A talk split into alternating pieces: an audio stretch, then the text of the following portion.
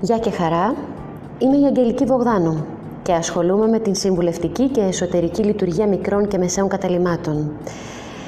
Απλά δηλαδή και με μία λέξη είμαι tourism lover και αυτό είναι το πρώτο μου podcast.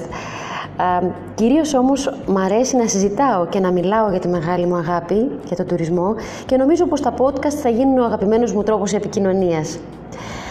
Αφορμή λοιπόν για αυτό το πρώτο podcast στάθηκαν κάποιες δηλώσεις που διάβασα σήμερα, σήμερα που έχουμε 6 Ιανουαρίου του 2020 από τον Υπουργό Τουρισμού, τον κύριο Θεοχάρη. Είπε λοιπόν ο Υπουργός, ο καλός μας Υπουργός, δήλωσε τα εξής.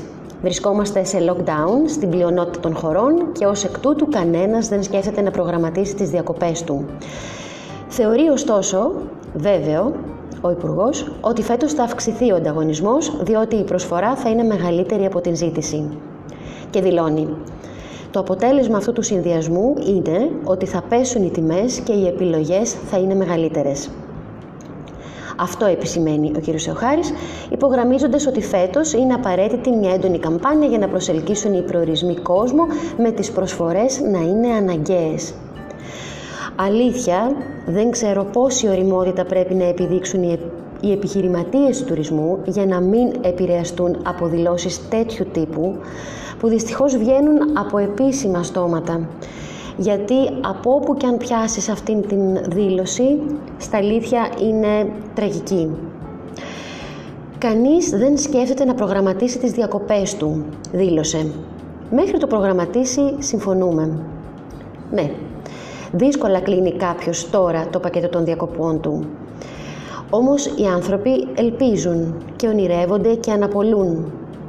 Ανάμεσα σε όλα αυτά τα όμορφα ρήματα, εκεί πρέπει να ανακατευτούν οι τόποι, τα συναισθήματα, οι γεύσεις, οι μυρωδιές, οι άνθρωποι, κυρίως οι επιχειρήσεις και οι εμπειρίες που προσφέρουν και να γίνουν ένα με αυτά τα όνειρα και όταν έρθει η ώρα οι ταξιδιώτες αυτούς τους τόπους θα αναζητήσουν και αυτές τις γεύσεις και αυτές τις μυρωδιές. Οπότε κύριε Υπουργέ, μην βγάζετε αυτό το συμπέρασμα τόσο αβίαστα, γιατί έτσι προτρέπετε τις επιχειρήσεις να μείνουν άπραγες και να περιμένουν την ημέρα της απελευθέρωσης. Αντίθετα, ζητήστε τους να παραμείνουν ετοιμοπόλεμοι, να κρατηθούν ζωντανοί με όλα τα μέσα που διαθέτουν στο μυαλό και την ψυχή των πελατών τους.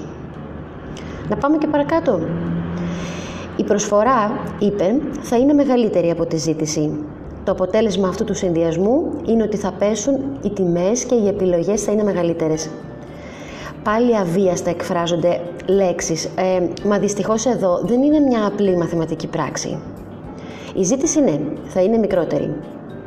Μα αυτή η ζήτηση πρέπει να εξεταστεί, πρέπει να διερευνηθεί καλά.